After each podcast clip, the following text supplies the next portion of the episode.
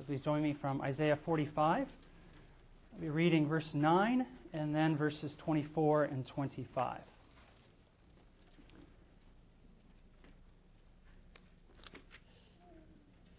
Verse 9. Woe to him who strives with his Maker. Let the potsherd strive with the potsherds of the earth. Shall the clay say to him who forms it, What are you making? Or shall your handiwork say, to, say He has no hands? He shall say, Surely in the Lord I have righteousness and strength. To him men shall come, and all shall be ashamed who are incensed against him. In the Lord, all the descendants of Israel shall be justified and shall glory. Amen.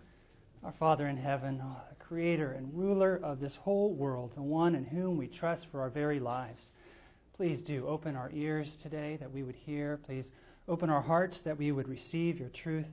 And uh, do give me the words to speak your truth, and not just be words, but words of life that would fall onto fertile soil of your people today. To have us all grow and to have that growth multiply to your glory. Lord, we don't want to be hearers only, but also doers, and we trust you by your grace to fulfill the promise made to us that you will work in us both to will and to do of your good pleasure. And may it be so for Christ's sake. In his name we pray. Amen. Please be seated.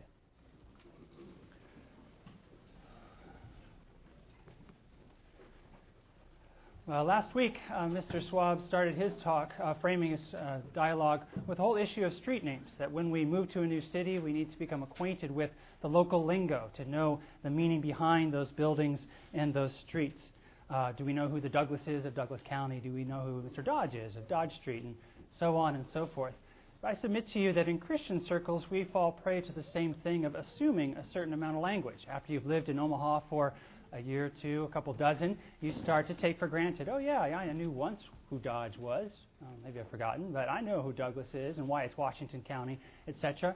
Uh, there is a vocabulary that we talk of and we sort of converse about that at times we can take for granted.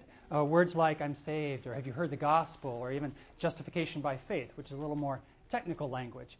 And so we do need to be reminded from time to time, lest we take for granted who the Dodge is, who the Douglas is, lest we take for granted what it means by the gospel, what it means by justification by faith. Uh, because if we move on from the milk of the word, as it uh, terms it in Scripture, to the meat, we don't want to leave the milk behind. Once we get to the meat, it's composed of milk parts in a, an integral, unified type of way. Uh, so today, uh, in these verses here, especially at the end, I want to frame the whole chapter for us, but it's that last verse specifically I want to uh, investigate because it involves some words that are extraordinarily important. That if we gloss over, if we forget, if we think we knew but may not be able to describe, you know, really well if somebody pressed us, we're missing out on a lot. And even worse than that, if we've misunderstood them and misapplied them, misdefined them, miscommunicated them either to ourselves or to others around us, we can end up way off track, and that is something we don't want to end up in. Uh, we need to then keep in mind the big picture as well as the details. Uh, the big picture of God's revelation, of course, is who God is, who we are as sinners who have offended Him, and the way of salvation. Uh, there's also lots of history and uh, moral code. But again, we don't want to get stuck on this one street of Farnam and the moral code and forget that there's the bigger picture. But even when we're studying uh, the gospel over here on you know, Dodge, we don't want to forget that there is the moral code, that they're all linked together under that big map of Omaha or of God's Word, of His revelation, so graciously put forth to us in these scriptures. So as we remember these street names and investigate the who, what, behind them, uh, to remember it's part of an integrated whole. We don't want to get stuck on one part. That's how cults get started. Uh, in the worst case scenario, uh, the best case scenario is just misinformation or a narrow walk or an immature walk. But let us be mature hearers and doers of the word as I prayed. So let me uh, summarize then. We'll go through quickly uh, the other portions of this chapter 45 from Isaiah and then get on to the last part. It's in those first four verses of the chapter that we read how God is going to use Cyrus. This is a pagan ruler uh, to defeat other nations. And he's going to do that for his people's sake. As you see there, he's going to, or he's speaking to Cyrus in verse 1. Uh, he's going to subdue nations also in verse 1. He's going to loose the armor of kings He's going to open before him the double doors. So, him being Cyrus, he's going to open the way, make his pathway straight to conquer these other nations, so that, as it says there, the gates will not be shut. He's just going to run right over them. And history indeed proves that that happened. Uh, and then in verse 3, we see the why, or at least a purpose. I mean, ultimately, everything's for God's glory, right? But the maybe slightly narrower, specific purpose here is mentioned in verse 4 For Jacob, my servant's sake, and for Israel, my elect. That's why he's going to empower and help to succeed this man Cyrus, who otherwise would be just going on his way, uh, glorifying himself, enriching himself. Uh, but whether uh, Cyrus knew it, uh, real consciously and shared with it other people or not, uh, the, God, the purpose of God in this is for his servant's sake, for his elect's sake. And we'll touch on that again later as it comes into play in verse 25. Uh, but then in verses 5 to 10, the next little section, I see God making a chilling, and really is chilling when you think about the implications, a call to submit to Him because He is the one and only Almighty God. We read there all these I am statements I am the Lord, there is no other. I, and this is verse 7 now, form the light and create darkness. I make peace and create calamity. Um, I rain down, you heavens, from above. All this is by His power so clearly stated that there is no other besides him, as well as all these things that he does. So uh, he sends both righteousness and ultimately these woes in verse 9 and on. Woe to him who strives with his Maker. Again, it's a phrase that's touched on even in verse 24 that all who shall be ashamed who are incensed, that is, angry or rebel against him. So God is the one and only, and he's the sovereign ruler of the universe. Uh, verses 11 19, then, uh, we have showing the blessings that come to God's people as the nations around them are convicted and are convinced of the power of this one true holy God. the labor of, uh, of Egypt and the merchandise of Cush and of the Sabaeans, all these are going to come over to them. Uh, they shall come over in chains, they shall bow down to you, and so on and so forth. And providentially, really amazingly, providentially, uh, this all did come to pass. Just like, if you recall the story of the Exodus, where uh, the Pharaoh told the neighbors of the about to flee uh, Israelites to give them their jewelry. Well, in a similar case, and it's recorded in Ezra, I quote here from 1 4, um, that uh, Cyrus told the neighbors of these Jews who were about to return from the exile to help them with silver and gold, with goods and with livestock. So who are these people who otherwise would have been leaving behind the, the possession of Babylon, uh, would have been returning with what little they could carry? Instead, they're given all these riches of their captors, of their uh, enemy, in a sense, neighbors. So what a beautiful thing God accomplishes by his enemies. Two things. One, not only to send them back, to allow them safe passage, you know, permits for travel and all that, but also to give them the wealth of all these nations that God has said uh, will submit to Cyrus to uh, all come into the hands of his people, as they would have obviously needed those resources to reestablish their communities there in Jerusalem once they returned. So, good and gracious God. But finally, we come to uh, the section here in which we're going to spend a little more time in the last part, verses 20 to 25, where we have a conversion of the Gentiles who are called, fascinating words, escapees from the nations. Do we consider ourselves escapees from the nations? And we see a, a multitude, a great multitude, drawn together before God, uh, these escapees. Uh, having previously followed uh, these impotent and powerless idols, speaks of uh, figure, carved images uh, from wood. This is verse 20, uh, praying to a God that cannot save. So here they are, having escaped from following these impotent, powerless idols. Um, they have no knowledge um, but what God declares to them. True knowledge is what he declares, as he says. And this knowledge is that he is a just God and a Savior, and there is none other besides them. Another instance there of him saying that in verse 21. And with that, we come to a conversation where God says that every knee is going to bow, a tongue is going to take an oath. And what are they going to oath? What is it they're going to swear? It is this verse 24 and 25 that I read previously uh, specifically the part 25, that in the Lord all the descendants of Israel shall be justified and shall glory. Beautiful, beautiful words if we take each part of that for its full meaning and, and have it in our hearts, which is what we're here today to accomplish, I hope. So, looking then at the first part of that, verse 25, in the Lord. Um, this verse obviously is a culmination of what's gone before it. God has said who He is. So when we come here to verse 25 and He says, in the Lord, X, Y, and Z, we see what this kind of Lord God can do. He creates, He saves, uh, He rains down judgment, He gives righteousness and blessing. All of this is the one true God. Um, and I just point your attention again, I already read some of these verses, but no less than eight times does he say that there is no God besides me. Uh, I am the Lord and there is no other. So, you know, how many, much more clearly, by saying it 10 times, 12, 20, could he uh, make absolutely clear the fact that I am the Lord and there is no other? So when we get here to verse 25, we see a singularity, a uniqueness to this God, this Lord, who declares that he is the one in whom people are made just. And then also, over 20 times, and I also read some of these for you, we saw these I statements I will, I do, I form, I make, uh, I declare, I have named you. Uh, I will direct uh, the ways of this king. All this at his sovereign will, uh, deciding whom to raise up, whom to put down, whom to bless, whom to judge. This is what God does. Uh, independent being, he doesn't have to act on reliance to somebody else. He doesn't have to submit his decisions to a council for vetting. Uh, he is uh, the one omnipotent ruler who does as he says.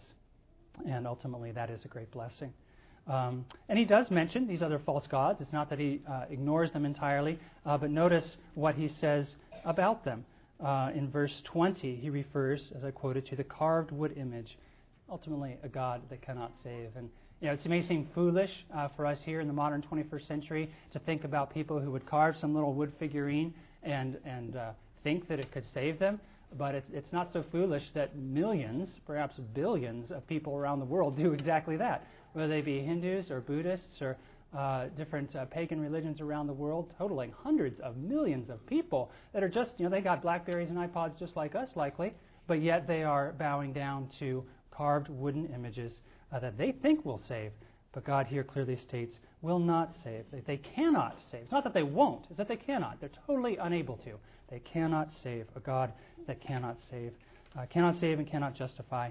Ultimately, uh, their followers will be in shame and in disgrace. Verses 17 and 24. Um, 17, he's promising you won't be, but by implication, he's saying those other people, those people who do follow the false gods, in verse 17, they will be ashamed or disgraced. Uh, in verse 24, it repeats the same thing. Those who are incensed against God, angry, or rebel against Him, they will be ashamed. Someday, they will be ashamed. They may be cocky, they may be proud, they may be self satisfied now, thinking that they're doing the right thing, uh, foolishly uh, satisfying their own you know, uh, numbed conscience, uh, as Gary spoke of earlier, uh, trying to quiet by keeping busy that voice speaking in their head saying, Are you sure that this idol is really going to accomplish? Well, we hope it will, um, but someday they will be ashamed. Um, and I do think that this wording here, those who are incensed against him, speaks of a much more active uh, rebellion. The people, you know, whether they be bloggers today or politicians or writers of educational curriculum for the public schools, who consciously are rebelling against God. They very consciously want to um, and they would say, Oh, I'm not some fool who raises up a, a wooden idol, but they've got something else that they hope will save them uh, their good works, their supposed clean living, etc. Uh, but ultimately, those who are angry against God will be ashamed. They'll be put to shame as they are humbled. Well, this um, fact that it's in the Lord, this sovereign, unique being who does all these things and who, from his position of power and glory, can look at these false idols and call them for what they are. Um, this obviously carries over to the New Testament uh, and the teaching about Christ, because it's in Christ that God uh, does this blessing, in, in Christ in which He restores relationship with His people and ultimately blesses them. Uh, so let me read for you the text of those verses I've noted in your outlines. First, Romans 6:23. For the wages of sin is death, but the gift of God is eternal life in Christ Jesus our Lord. And then in Romans 8:1, there is therefore now no condemnation to those who are in Christ Jesus. And 2 Corinthians 5:17. Therefore, if anyone is in Christ, he is a new creation, old things having passed away, behold, all things have become new. And finally, Ephesians 1:3. Praise be to the God and Father of our Lord Jesus Christ who has blessed us with every spiritual blessing in the heavenly places in Christ. So again, in Christ, in Christ, in Christ, in Christ, paralleling to this in the Lord, in the Lord, in the Lord. Uh, obviously, a point being made here that it's in Christ, those people who are in Him, in which the fulfillment comes of these verses here. Um, we could get into an extended conversation on proving the deity of Christ if you ever need to talk to a Mormon or Jehovah's Witness, uh, but to leave that for another time. Uh, at a minimum, we see that uh, there is this connection that uh, Christ has the unique place in all of history of being the anointed, of being the Messiah, of being the one uh, that fulfills these words. And it's for those who are in Christ, as all these promises throughout the New Testament are made. It's those who are in Christ who receive these blessings. And I submit, really, it could be no other way. Uh, if we are honest about the gravity and the seriousness of our sin, and if we're truly aware and give due credit to the incredible holiness and glory of God, there's no other way this could be accomplished. And it's only when we minimize our own sin and think it's not such a big deal, it's not as bad as the other guy, and then we, we don't appreciate the pure holiness of the one true living God, that we can close that gap by our own works, by our own attempts to do, you know, again, better than the other guy or not as bad as I was doing last week. Uh, so if we're honest, though, about how holy He is and how sinful we are, we see how completely vast that gulf is. And again, no other way could that gulf be closed than by the perfect, complete work of Christ, the God man sent uh, to earth to live a sinless life and to uh, have perfect obedience to his Father. Um, so, because of the tragicness and the seriousness of our sin and that awesome holiness of God, uh, justification could only happen by uh, the Anointed One, the Lord, uh, in Christ. So, praise be to God for His grace and His mercy and His wisdom uh, with this divine plan, ultimately on our behalf, those who are, are in Christ. Well, then we do move on to the next phrase here. So, who are the recipients of this grace? Already given it away. It's those in Christ. And, and who is this? Uh, in our text, it's labeled the descendants of Israel. Uh, and there's two uh, points I want to draw out here. One is that this descendants of Israel is a community of people. It's not uh, listed here as a singular, autonomous individual. And also that there is a, a continuity as opposed to a disunity of the people of God throughout history implied. Uh, speaking to the first one, it's easy uh, to think that there's just a, a personal, a singular uh, relationship with God. And of course, there is that dimension. Don't want to deny that because each of us individually will stand before a holy God uh, and be judged, standing at his throne and answering for our good works. So there is a singular level. But that does not exclude the fact that there is a community level, there's a, a corporate community dimension um, both in the bad and in the good. Starting with the bad, of course, we know that all are united under Adam as our covenant head, and thus we died in sin. As Romans 5:12 puts it, thus one man, referring to Adam, uh, through one man, sin entered the world, and death through sin, and thus death spread to all men because all sinned. A very clear statement of the fact that we were united under a covenant head, Adam. Uh, and then in 1 Corinthians 15:22, the first part of that verse is saying, again extraordinarily clearly, uh, for all who are honest about it, in Adam all die. Uh, but on the flip side of that, the communal relationship of salvation and of justification here, uh, to complete or to read the, the full of verse 15:22, it says at the beginning, "In Adam all die, even so in Christ shall all be made alive." So he is our covenant head of the elect uh, whether it be 2,000 years ago, 5,000 years ago, last week, or next month, uh, there is that unity of God's people in the elect under Christ. Uh, Christ is the covenant head of, his, of the redeemed, um, since he is the ultimate fulfillment of the promise. He is the seed of the promise, as uh, Paul explains it. So, insofar as we are in Christ, we are part of that promise. We are part of the seed and heirs according to those beautiful promises. Well, moving to that uh, to further explain the continuity and disunity uh, to show the continuity uh, is the fact that the promises are called uh, to the descendants of Israel. Uh, and this makes sense, you know, to read about Israel. You know, how many hundreds of times is Israel mentioned in the prophets and throughout the Old Testament? Uh, but we must look to see and be honest about seeing that connection in the New Testament as well. And I have to be intellectually honest enough to say that there is no you know, phrase you can look up in a, a, concordance that says Christians are the descendants of Israel. It's not as simple as that. But when we do uh, the work, and uh, uh, hopefully not to convince the choir of something you already know, but to, to further give you that ammunition by writing it on paper with Galatians 16 and 29, uh, and to be reminded of this Old Testament history that uh, Abraham was the father of two sons. One was blessed with the part of the promise, one was not. And the one who was, Isaac, had two sons. One of them was part of the promise, one was not. Uh, the one who was, being Jacob.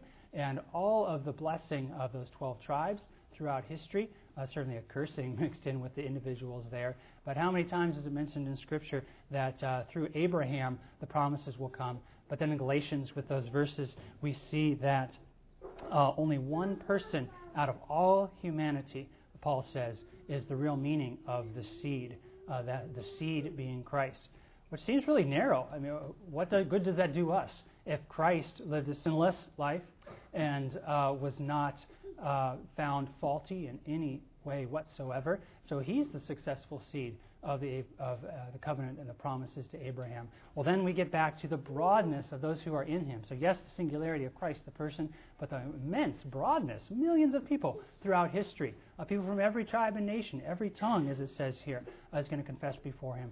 Uh, that is the beautiful broadness of the seed of Abraham coming down through Isaac and Jacob.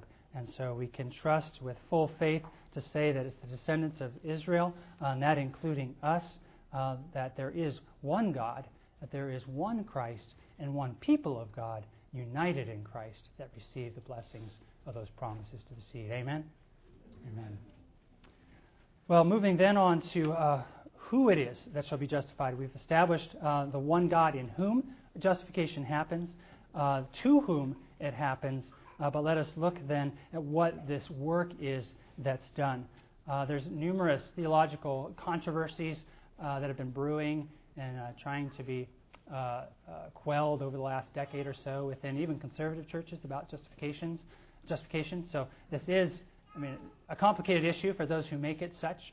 Uh, and to be aware of the dialogue is good. There's a lot of intricate reading you could do about different controversies, uh, whether it's something, you know, we're made righteous or do we become righteous, or is it a declarative act, is it judicial, or is that something that you know, 16th century uh, uh, former lawyers uh, came up with and imposed on the scriptures. but as the reading there we did from the Westminster Confession of Faith, chapter 11, section 1, makes it very clear, and I think they're very faithful to the scriptures. Uh, very godly men who spent a lot of time, uh, many collective hours, distilling the truths of Scripture down to a few uh, really ripe words uh, so let us harvest from that ripeness of their work and, uh, and explore in some detail, certainly not exhaustive detail, but explore in some detail what this work is, this work of justification that the Lord achieves and accomplishes fully in uh, His chosen people, those descendants of Israel. And to summarize, you have in your worship programs the whole statement of the confession, but in brief, the points I'm going to address to say, in justification, God pardons sins and accepts the person as righteous for Christ's sake alone, this by faith and this faith being a gracious gift. So let's look at those parts. First, in justification, God, the Lord, pardons sins. As Gary so clearly stated, each of us carries a weight. If we're honest to see, it's crushing. It's a burden that we cannot carry. Um, and if we attempt to carry it, we become ashamed and just rubbed into the ground as if under somebody's heel. Uh, we can't explain it away. We can't hide it an omniscient, all seeing God sees those sins. Whether we think they're small or great doesn't make a difference. Uh, added up, uh, whether it's you know 100 minus points or a million minus points, they're still minus points, and He sees them. We can't hide them, and it's a weight we cannot carry. Uh, instead of trying to carry it, we hear the promise, another chapter of Isaiah, reading here from Isaiah 53:11. He, as Christ, shall see the labor of his soul and be satisfied. By his knowledge, my righteous servant, again speaking of Christ, shall justify many, for he shall bear their iniquities. So the iniquities that we can't bear, because it is a crushing load, a load that, you know, how more honestly can we say it? It's like when we were um, coming back from Colorado on our vacation, we saw a uh, semi that had run off the road on a sharp turn and just got, you know, uh, pallets full of DVD players stretched out over the highway. And so it was a load it could not carry under the gravity of that turn. It's impossible. As hard as he probably tried to brake, to steer real gently, it's impossible to maneuver the load of sin on the twisted highway of life. It, uh, the rubbers, the, the DVD players are going to meet the road at some point. And it's only in Christ that our iniquities can be borne. And uh, that, of course, being done, as the verse says, by God's righteous servant, the Messiah on our behalf. Well, with that sin carried away by Christ and his uh, obedience imputed to us, we are accounted and accepted as righteous, as the confession says. And to clarify that word, impute. Uh, impute is to reckon against. Um, you know, we have a checking account, we write a check. Uh, those funds, you know, $20 paid to the order of so and so, are imputed. They're reckoned against. They're uh, credited, deb- debited to our checking account. Um, so when we have sins, they're on our account. But when they're imputed to Christ, they're put onto Him. And again, as I said, there's no other way could they actually be taken away than by a sinless person, the God man Christ. Otherwise, you know, a thousand years ago, uh, the, the bank account would have run dry.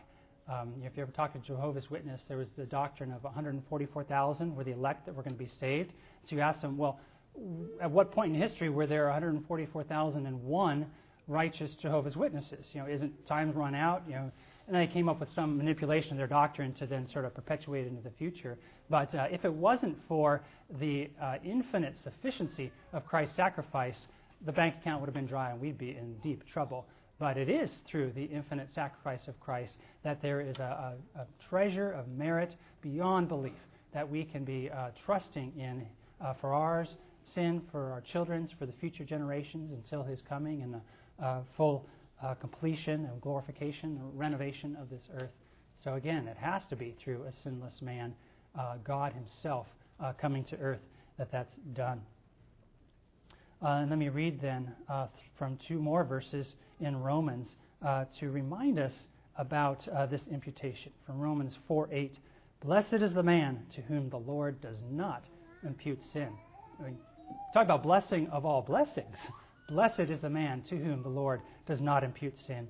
And then in Romans 4 6, blessed is the man to whom God imputes righteousness apart from works. And apart from works, a work that we could never do. Indeed, these are blessings beyond what we could ever ask or think. truly, our God is a loving God, a gracious God, to have given us this gift, something we could never work for, but a blessing beyond all measure. And then we see uh, that this is for Christ's sake alone, for no other. Uh, and this, this love, this unique love, isn't extended to everybody. Uh, as was mentioned as he uh, blessed the table for us, uh, this blessing is only communicated to those to whom he makes a definite work of bringing them into this family. It's not just a broad, and let me lay it out there and, and see if you like it and decide to take it home for yourselves.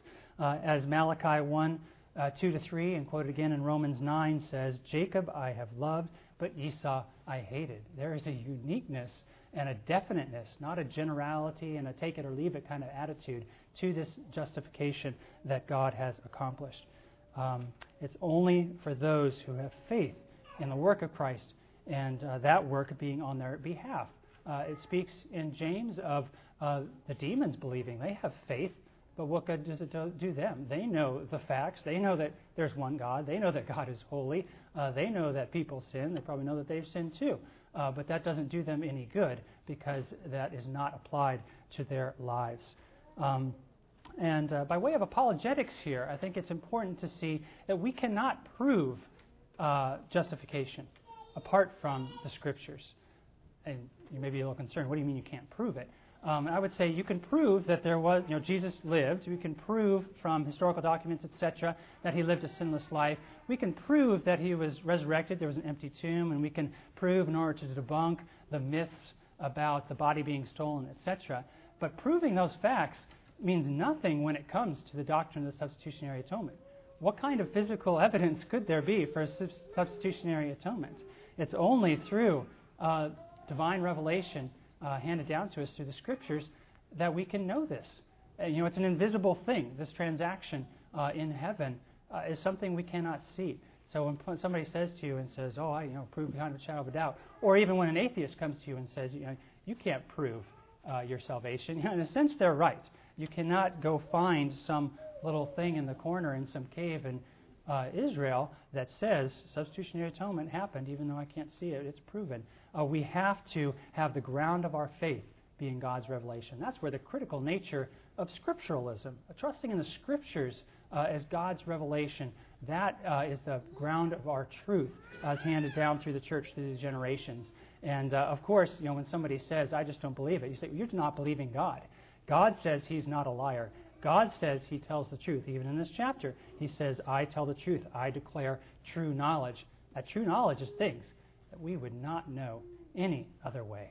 So let us be thankful for this divine revelation and not minimize it uh, alongside uh, the evidence given to us by the archaeologist.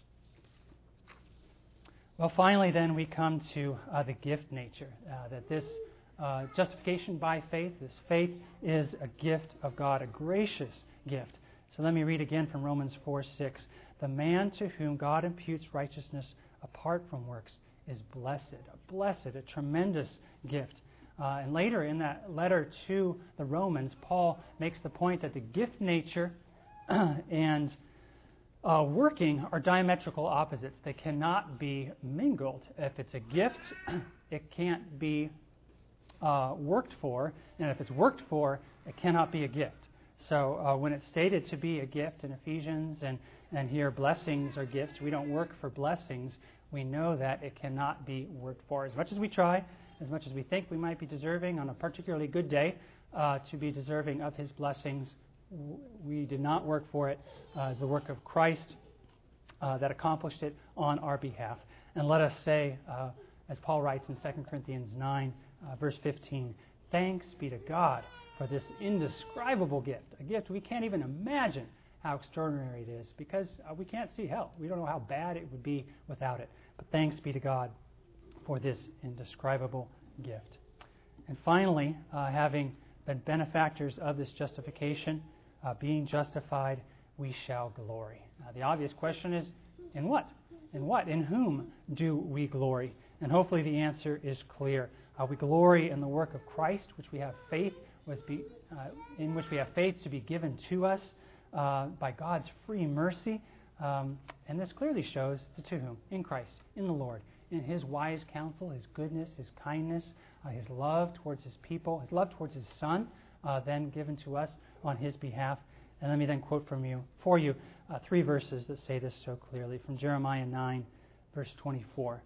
But let him who glories glory in this, that he understands and knows me, that I am the Lord, exercising loving kindness, judgment, and righteousness in the earth. That's whom we can glory in, the Lord. And then 1 Corinthians uh, 1.31, which is a, very close parallel passage to 2 Corinthians 10.17. But of him you are in Christ Jesus, who became for us wisdom from God, and righteousness and sanctification and redemption. That is, as it is written, and he quotes from Jeremiah 9, He who glories, let him glory in the Lord. And again, for a tie in, proving a Christ's divine nature, reading also from Romans 15 17. Therefore, I have re- reason to glory in Christ. So we glory in Christ every time we give him thanks for this indescribable gift, every time we're honest enough to repent of our sins and daily needing to do so, every time we share with a friend and a neighbor uh, the goodness, uh, the good news, the truly good news of the gospel uh, that rescues us from our sin and point the way to God. Hey, it was God, it was the Lord in Christ, not me. That is how we can glory in Christ, give credit to Him, not to man, uh, because that's to whom it is due. It, we must. And, um, and I know if I was to spend time to give you my personal testimony, I can share with you for sure. And I know most of us could. Or all of us should be able to if we thought about it. Maybe you're too young, you were saved, you can't remember. But uh, it will keep on coming up to try and take credit, even for a little bit to be thinking, I'm not as bad as the other guy. At least, you know, I had enough good sense uh, to stay away from that train wreck that took out uh, my coworker. Uh, but no, it's not because we're so smart and clever uh, that we got on board soon enough. That's because of God's great mercy. And uh, we must uh, remind ourselves, keep ever before our eyes, but for the grace of God go we. when my family was out on vacation, um, you know, just seeing the billboards out on the road, watching TV in people's houses, uh, seeing some of the difficult situations our friends and family are in, it's easy to say, oh, that's really glad I'm not there. Uh, but to always be thinking, uh, but for the grace of God go we. If it wasn't for His grace in uh, justifying us and the effectual calling prior to that, that was mentioned earlier, if not for uh, His grace in continuing to uphold us in the faith to keep us from falling away, we most certainly would be like Him. So, but for the grace of God go we or as Paul says in 1 Corinthians 6, And such were some of you. But for God's grace, such were some of us. And he speaks there of fornicators, of idolaters, adulterers, homosexuals, thieves, those who are covetous, drunkards, revilers. Such were some of us, if we're honest enough to see our hearts and our actions. Not just our hearts, but our actions. But of course, he continues in those verses in 1 Corinthians 6. But you were washed, but you were sanctified, but you were justified in the name of the Lord Jesus and by the Spirit of our God. That should be chilling to us to think that the triune God interceding on our behalf. And who are we for him to do that?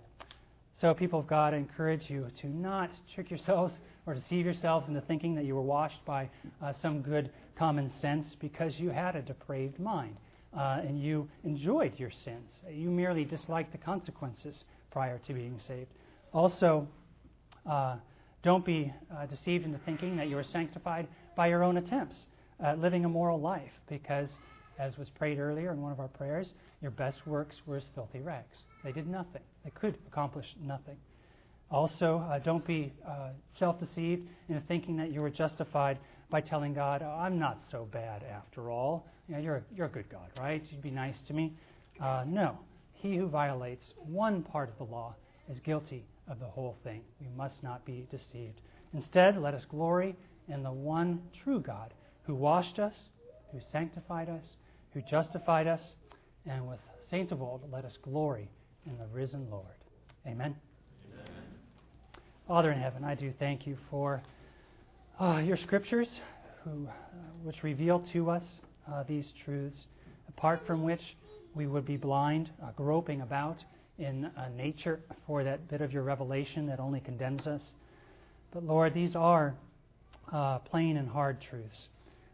These truths of woes to those who strive against you and rebel against you and ultimately are ashamed.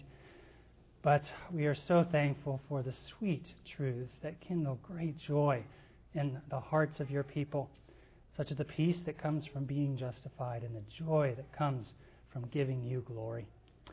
Uh, your scriptures make it plainly true that you rule in the lives of men, whether they are saved or not, whether they're King Cyrus's or Jacob's. Oh God, may there not be a single descendant of Cyrus in this room. May instead we all be descendants of Jacob. Uh, may we be like him who are declared righteous, justified by the blood of your Son, justified freely by your mercy, and able to stand by faith. Thank you, God. Thank you in the same uh, powerful name of your precious Son, our Lord, Jesus Christ. Amen. Well, let us uh, respond.